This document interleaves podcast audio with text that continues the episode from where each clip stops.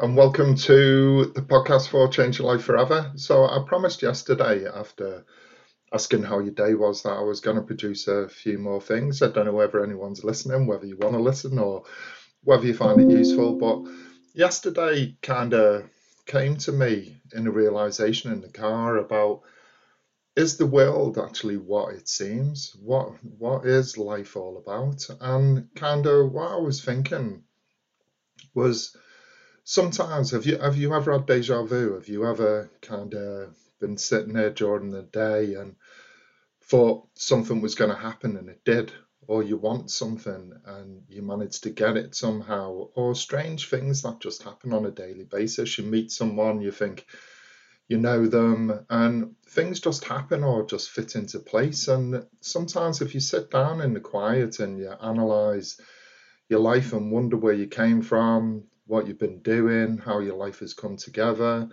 you know, how does all that happen?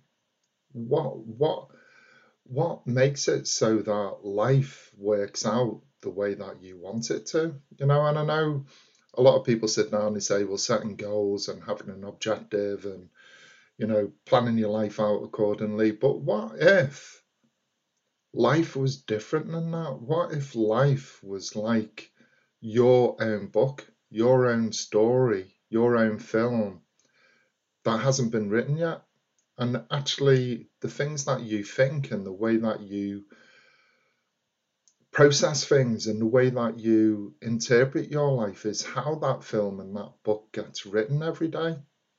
So what if you were responsible for writing that book, writing that film?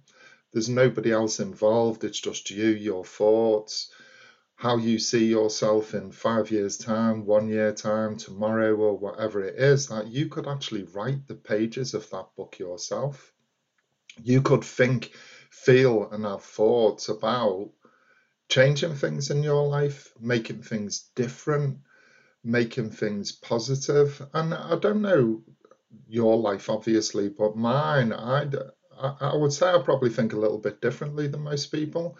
And kind of when I got that letter from HMRC yesterday, I've been worrying about it for such a long time that it kind of grated on me, and I'd have visions of this envelope coming through the letterbox. And sometimes you have to wonder whether you will those things on. I mean, obviously it was going to happen at some point, but when it happens, you don't know.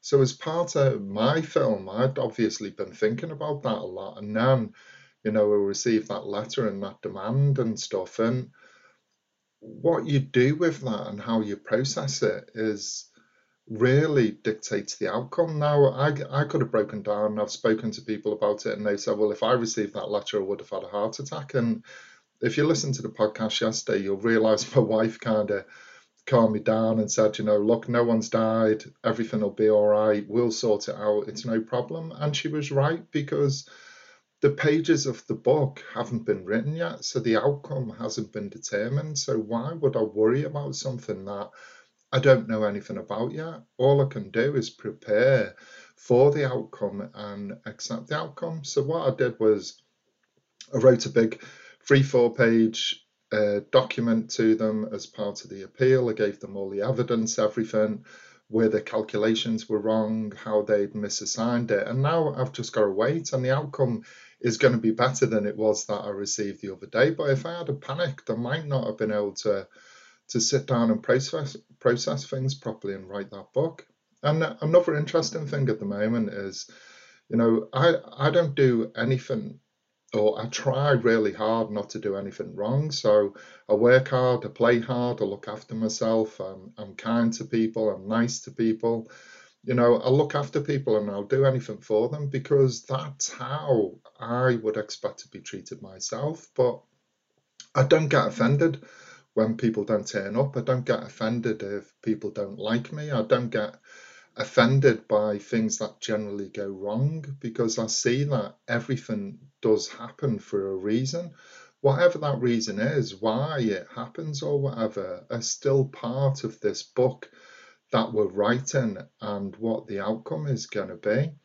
And over the years, if you know my story, I've, I've been married three times. I'm, I'm married to a beautiful lady now. I've got three children and one stepdaughter, and and it's been hard and it's been difficult to amalgamate those people to understand and learn about different people and how to communicate with them and how to live a life that is prosperous rather than something that is derogatory and and you're not upset about. And again, that's about writing the pages of your book and your outcome. And it was funny because uh, I was driving along last night and it was like there was a massive lorry in front of me and there was a, a massive lorry behind me and the lorry behind me kept closing in and it was just a country road. And, you know, as your thoughts do, they take over. Well, what happened if that lorry crashed into me? That's part of your story. That's part of your film.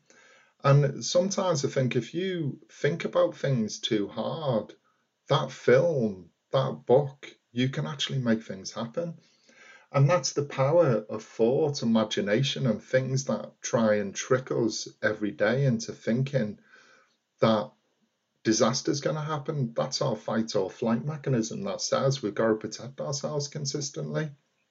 And I think the only way I deal with that is just looking at things intellectually, intelligently, taking applause, having clarity, thinking about life, thinking that things will be okay. You know, tomorrow is a new day, and we've always got the opportunity to do more. We've always got the opportunity to change our jobs, change our friends, change our house, change our situation.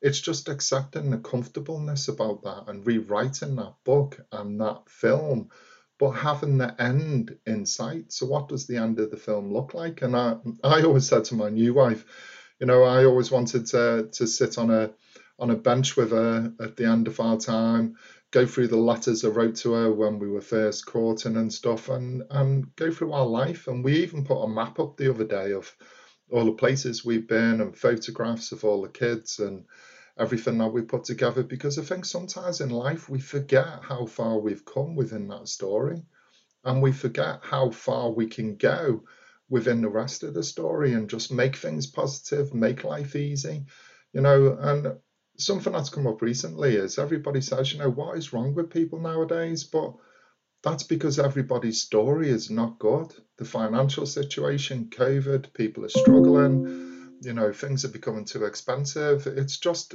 people aren't happy and they don't know how to write their own story or write that film. So a lot of people don't ask you how you are. You can have a conversation with them and all they do is answer questions. They don't openly talk to you anymore because they're either on the phone they're watching the telly or they're preoccupied or the thoughts have got to them. And you know that sociable aspect of of what we're meant to be about as people by learning from each other by understanding each other by being in different situations is is different nowadays. And i think part of it is you know looking at your life your life is an open book and it is a long film and you can make that book or that film whatever you want it to be you have that power to do that you were the only person that can get up in the morning and make a change to your life and make it one that you're going to enjoy, you're going to love, the people around you are going to respect you, the people around you you can ignore if they don't respect you. You know, because life is just about you. It's not about everybody else because you have no control over that. The only thing that you have control over is your thoughts, your feelings, your book, and your film. So, you know, sometimes just take time out, you know, go for a walk in the countryside or just have some peace and quiet and just think yourself about your life. Are you happy? Are there things that you'd like to change? What would your book look like? How would your film end?